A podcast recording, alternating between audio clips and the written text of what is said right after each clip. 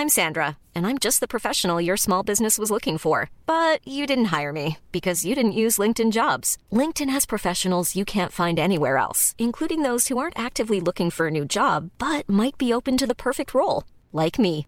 In a given month, over 70% of LinkedIn users don't visit other leading job sites. So if you're not looking on LinkedIn, you'll miss out on great candidates like Sandra. Start hiring professionals like a professional. Post your free job on linkedin.com/people today.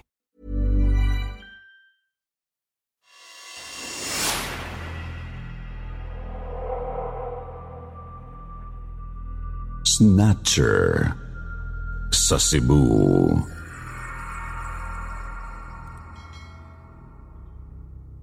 Lumaki akong masamang tao. Maaga kasing naulila sa mga magulang na mga latak din sa lipunan. Kaya napasama sa mga masasamang damo ng kalsada. Sa murang edad, lulong na ako sa serbesa, yosi, damo, sugal at kung ano-ano pa. Sa edad na sampu, nandurukot na ako sa mga terminal at mga palengke. Nang mag-15 at magkaroon ng lakas na loob, nang hold up na rin gamit ang ice pick o maliit na kalawanging kutsilyo. Ang hindi ko alam, ang masasama kong gawirin pala mismo ang maghahatid sa akin sa isang kahilahilakbot na yugto ng buhay ko. Yugtong dinamay pati ang pinakamamahal na bunso kong kapatid. Yugtong hindi ko na magawang matakasan hanggang ngayon. Kumusta po, Sir Jupiter? Itago niyo na lang ako sa pangalang Ivan. Isang dating pusakal na snatcher at holdupper dito sa Cebu City. Dati, kasi tumigil na rin ako nang mangyari itong ikikwento ko. Tungkol po ito sa isang malagim na pangyayaring naglagay sa amin ng kapatid ko sa bingit ng kamatayan. 2018, 17 years old pa lang po ako noon. Natatandaan kong isa yung maalinsangang gabi sa kilalang Dalan Kulon ng Cebu. Naroroon ako. Nag-aabang sa isang hindi masyadong mataong bahagi ng kalsada. Naka-jacket na may hood, kahit hindi naman umuulan. Subalit nakakubli sa loob ang dala kong maliit na kalawanging kutsilyo.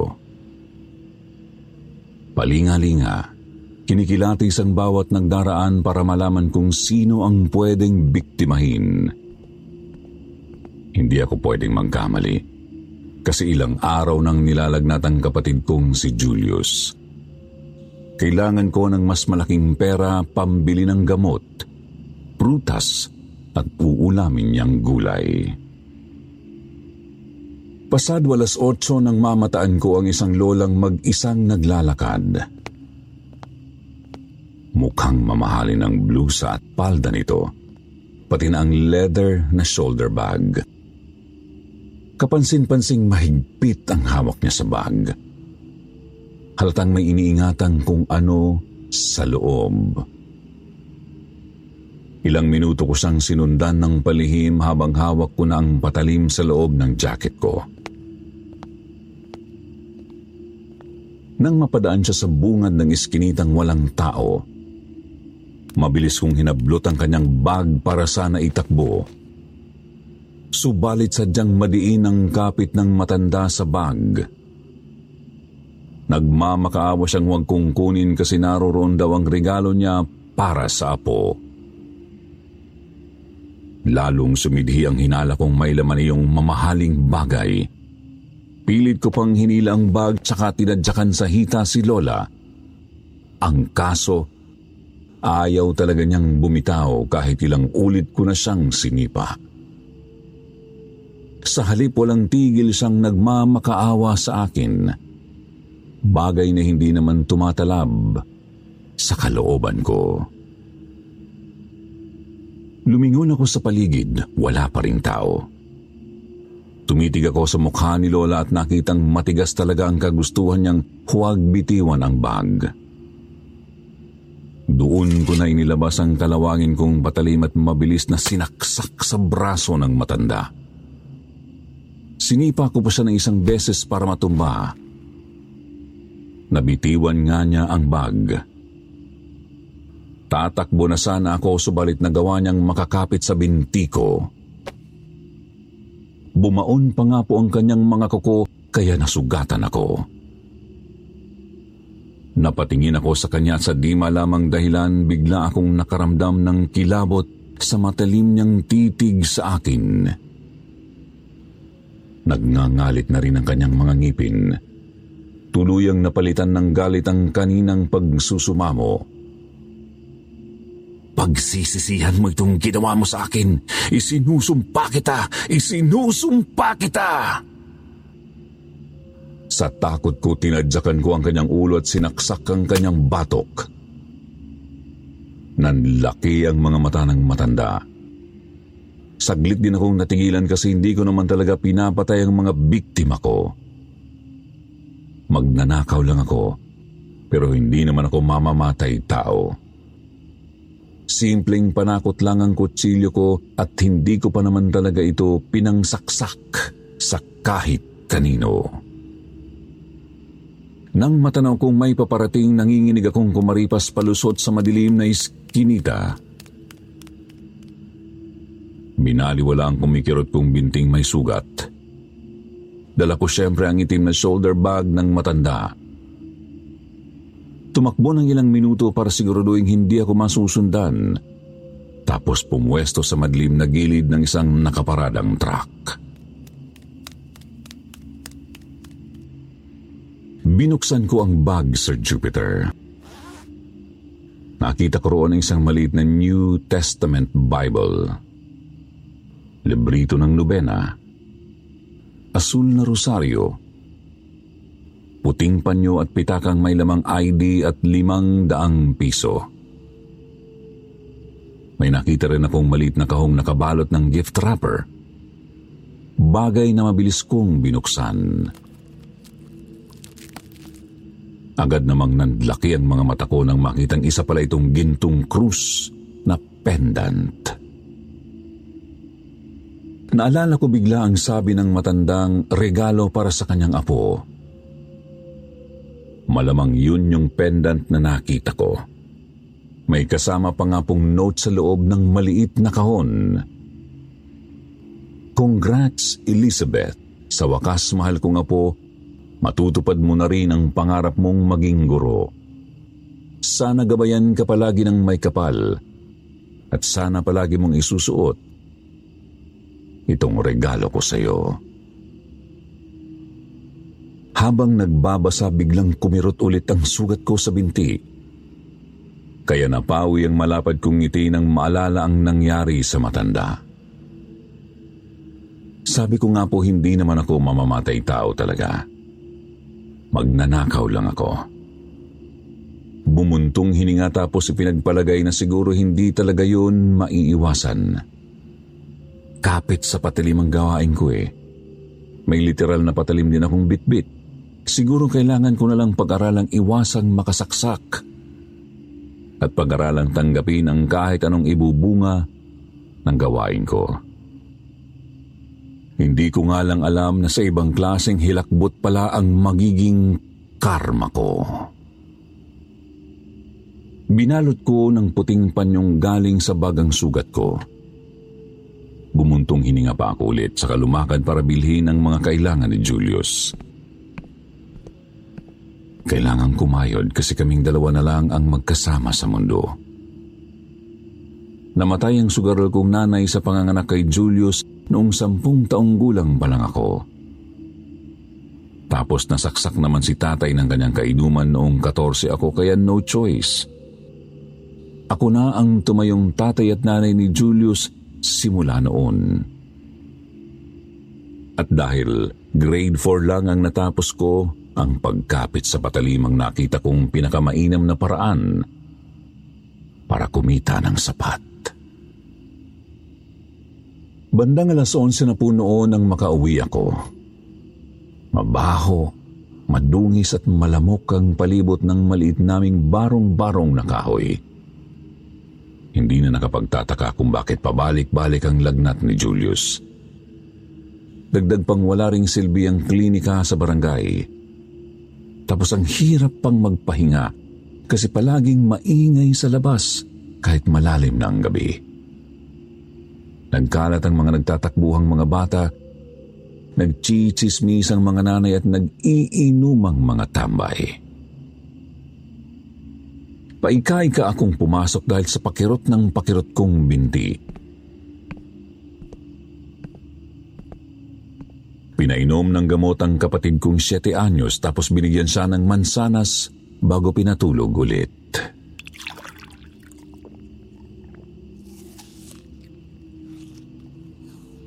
Sir Jupiter, matutulog na po sana ako pero masyado na talagang masakit ang binti ko noon. Kaya pumunta muna ako ng banyo para hugasan ang sugat.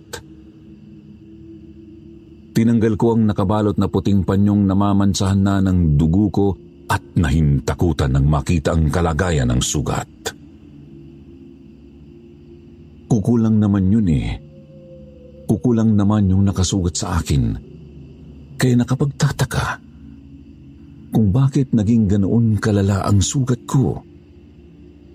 Medyo malalim na kalmot ang nakita ko tapos nag-uumapaw sa nana. Nangungulay talong na rin ang balat sa palibot ng sugat ko dahil sa pamamaga. Ramdam ko ring napakakati nito maliban sa sobrang makirot. Agad kong tinapat sa tubig mula sa gripo ang sugat para mabanlawan ng nana.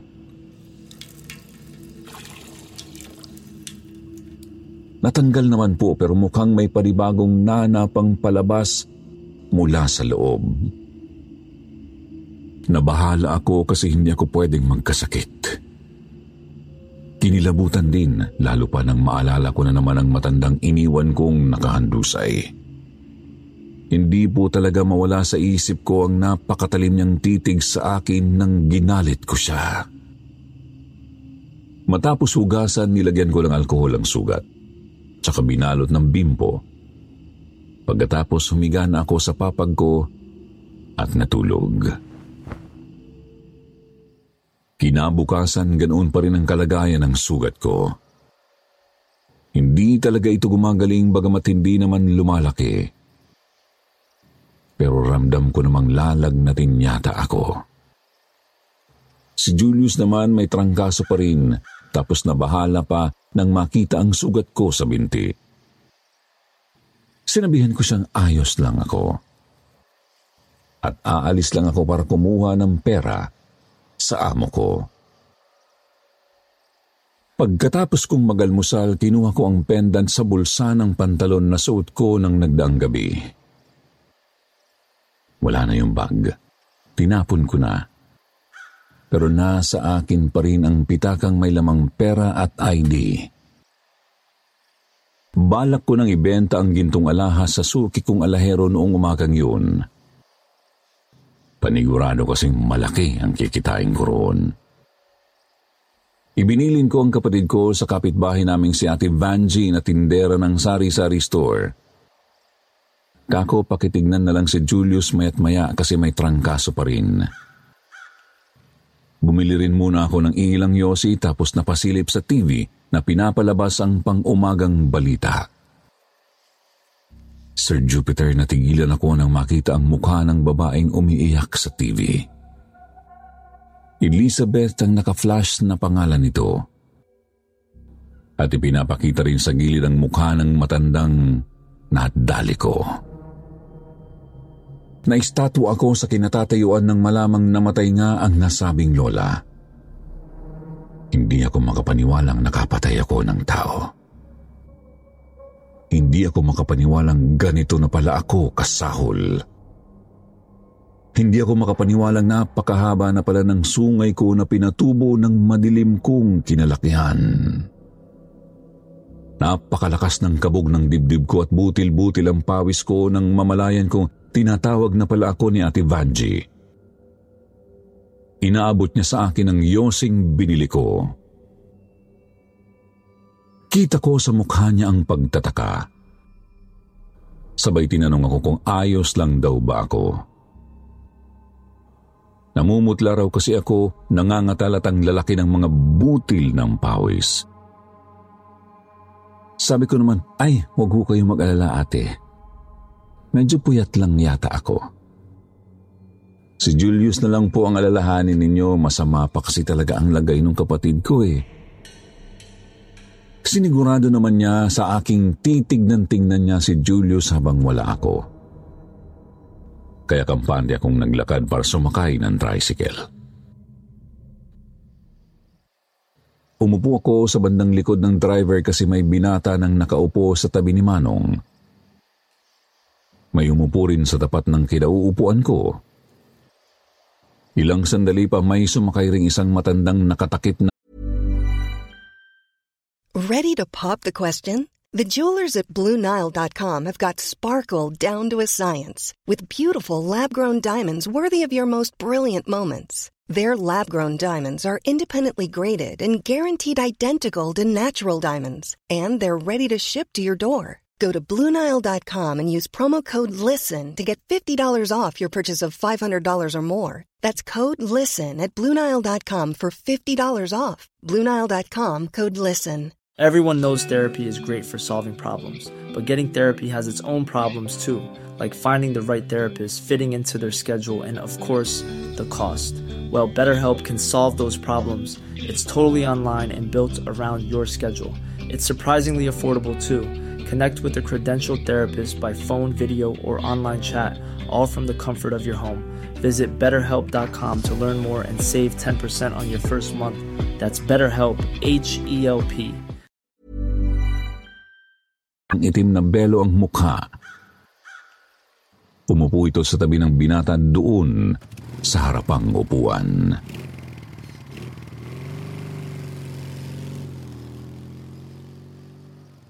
Habang nasa biyahe, hindi ko maiwasang titigan ng matandang nasa harap.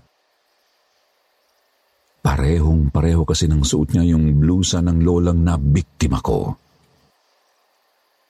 Hindi ko nga lang makita ang mukha kasi may takip na belong itim. Subalit makalipas ang ilang saglit, napatingin ako sa side mirror na nasa bandang passenger seat. Sir Jupiter. Nanayo ang mga balahibo ko sa buong katawan nang makita ang pamilyar na mga mata sa salamin.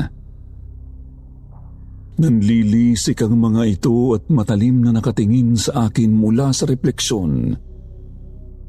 Hindi ko pa rin kita ang kabuuan ng kanyang mukha pero siguradong sigurado na akong siya talaga yun. Siya talaga yung matandang nadali at napatay ko ng nagdaang gabi.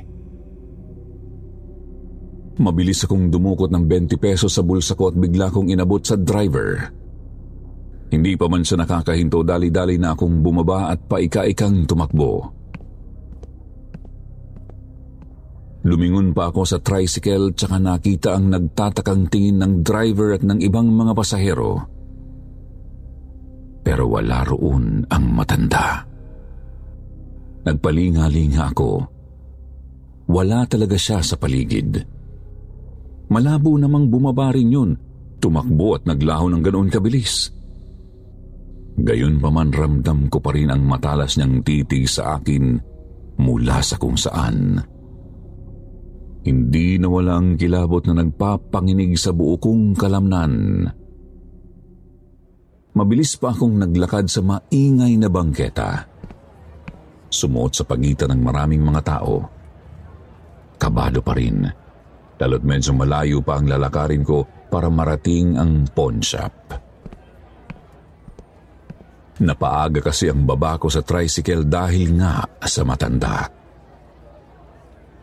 Sumasakit na rin lalo ang binti ko tapos ramdam kong nangangatas na naman ang nana sa loob ng nakabalot na bimpo. Lumiko ako sa isang eskinita para makalusot sa kabilang kalsada. Subalit natigilan ako nang makita kong nakatayo sa gitna ng masikip na espasyo ang matanda. Wala na ang belo sa kanyang ulo, kaya't malinaw ko nang nakikita ang namumutla niyang mukha.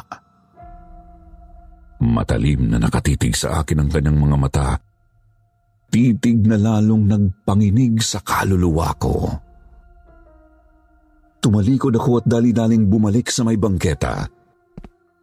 Pinilit kong tumakbo kahit paika-ika habang ramdam kong nasa paligid pa rin ang matanda. Hanggang sa natanaw ko ang simbahan ng Santo Niño at naisip kong baka pwede akong humingi ng tulong at proteksyon sa may kapal.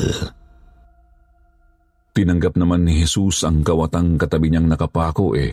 Siguro baka sakali pwede rin ako. Ang kaso hindi pa man ako nakakalapit sa bakuran ng simbahan, bigla ko na lang naramdamang may humatak sa binti kong may sugat. Sigurado akong hindi guni-guni ang napakalamig na kamay na kumapit sa binti ko. Napakalakas din ito kaya napadapa ako at nasubsob ang mukha sa may semento. Pinilit kong bumangon at nagpalingalinga Hinahanda ang sariling makita ang matanda. Pero wala siya roon. Sa halip mga taong nagdaraan lang sa bangketa ang nakita kong nakatingin sa akin. May ali pang ang lumapit at nagtanong kung ayos lang daw ba ako. Hindi ako nakasagot kasi ramdam ko pa rin ang hilakbot sa dibdib ko. Pinilit ko na lang natuluyang makatayo tsaka nagpatuloy sa paglakad papuntang simbahan.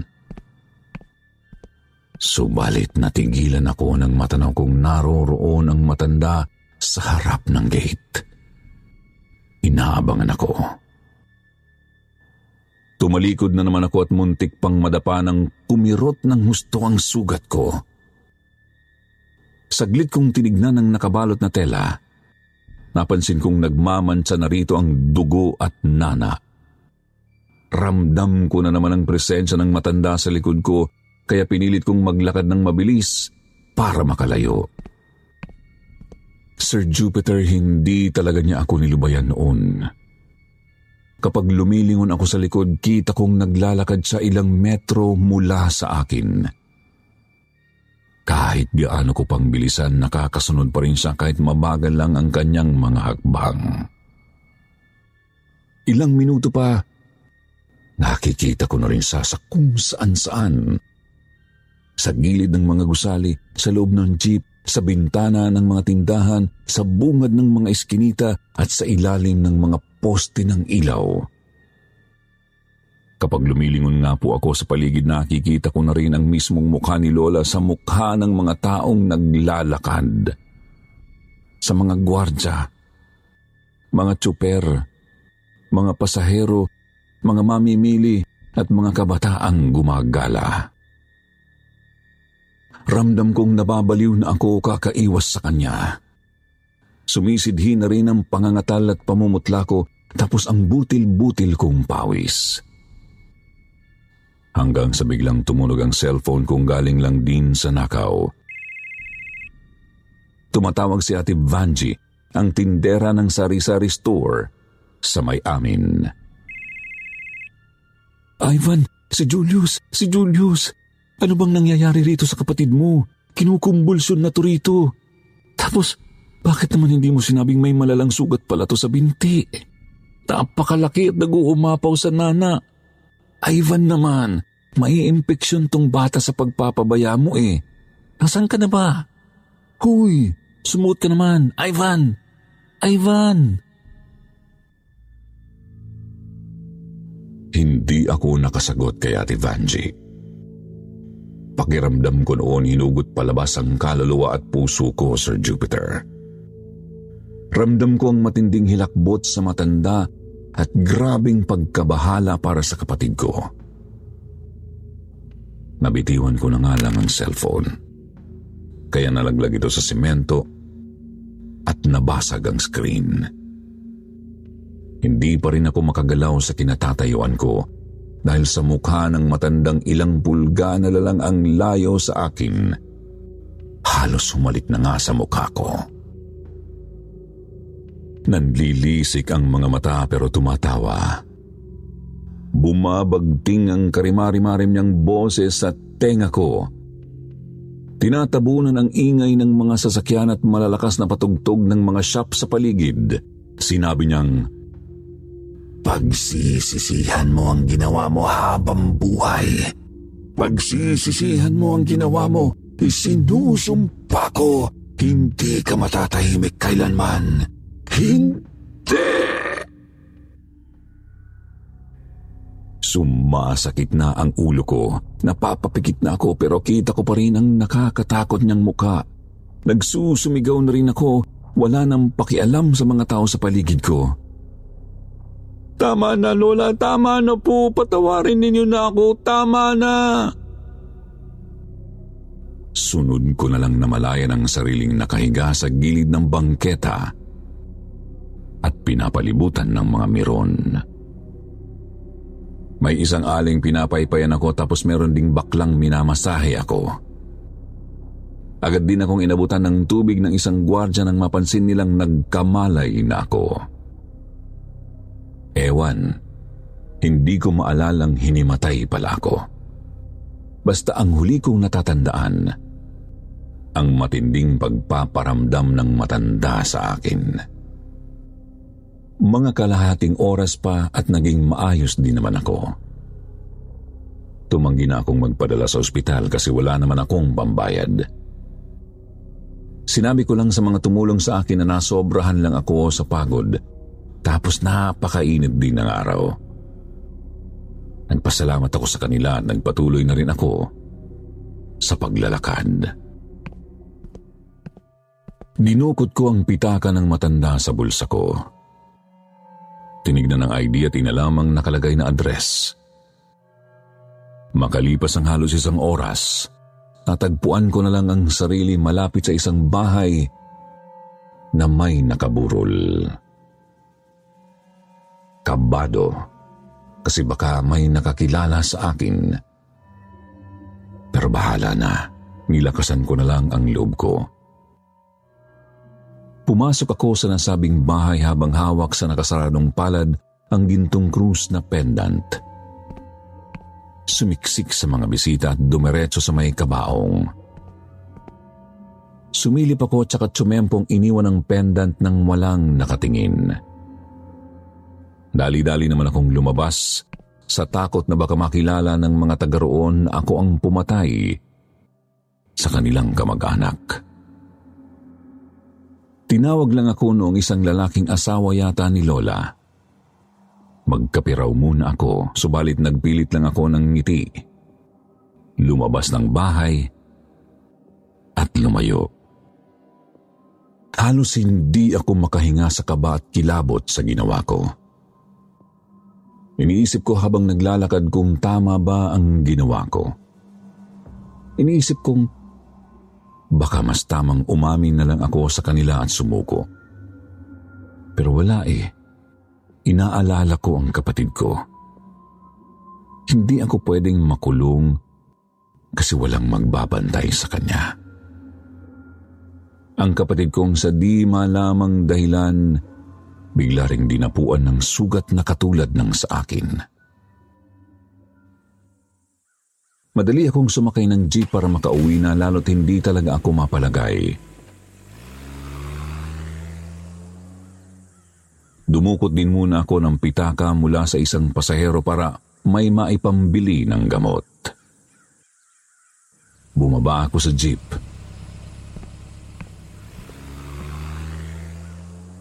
bumili ng gamot sa butika at naglakad papunta sa sakayan ng tricycle. Subalit napahinto ako nang makita ko na naman ang kaluluwa ng matandang matalim na nakatitig sa akin. Nangilabot na naman ako. Nagtataka kung ano pa ba ang gusto niya. Sinauli ko naman yung pendant eh. Ano pa bang kailangan niya sa akin? Ano pa? Tumakbo ako papunta sa tricycle at agad na sumakay. Kita kong nakatayo lang sa may di kalayuan ng matanda habang nakatitig pa rin sa akin. Nasa isip ko po noon baka galit siya kasi pinatay ko siya. Yung pendant na isauli ko pero yung buhay niya hindi na pwedeng ibalik. Sir Jupiter, gumaling naman po ang kapatid ko. Maski ang sarili kong sugat, gumaling din po. Bagamat hindi na nawala ang paika-ika kong lakad. Subalit hindi na talaga ako nilubayan ng matanda hanggang ngayon. Palagi ko pa rin siyang nakikita sa kung saan-saan. Sa loob o labas man ng bahay. Kahit sa panaginip, minumulto rin niya ako. Kaya naman naisip kong magbagong buhay na lang. Naisip kong ayoko nang makapatay o makasakit ulit. Sadyaman o hindi. Sinubukan ko na lang magtrabaho ng matino. Nilulunod ang sarili sa puyat at pagod kahit maliit lang ang kinikita.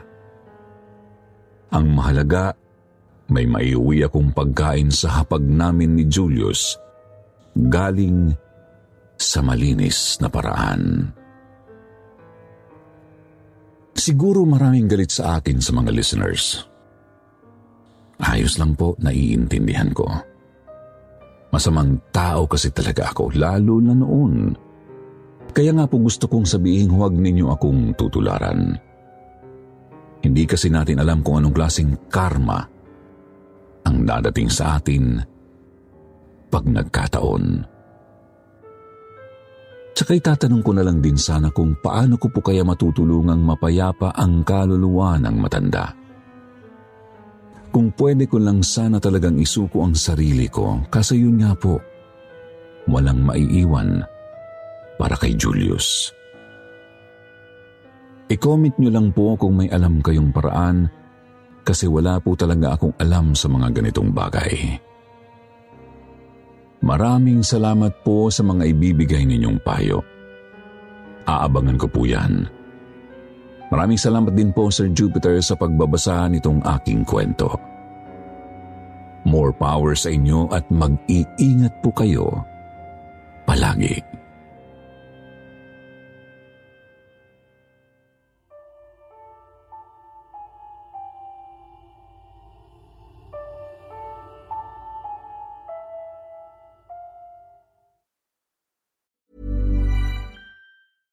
Hey, it's Paige DeSorbo from Giggly Squad. High quality fashion without the price tag. Say hello to Quince. I'm snagging high-end essentials like cozy cashmere sweaters, sleek leather jackets, fine jewelry, and so much more. With Quince being 50 to 80% less than similar brands. And they partner with factories that prioritize safe, ethical, and responsible manufacturing. I love that. Luxury quality within reach. Go to quince.com slash style to get free shipping and 365 day returns on your next order. Quince.com slash style.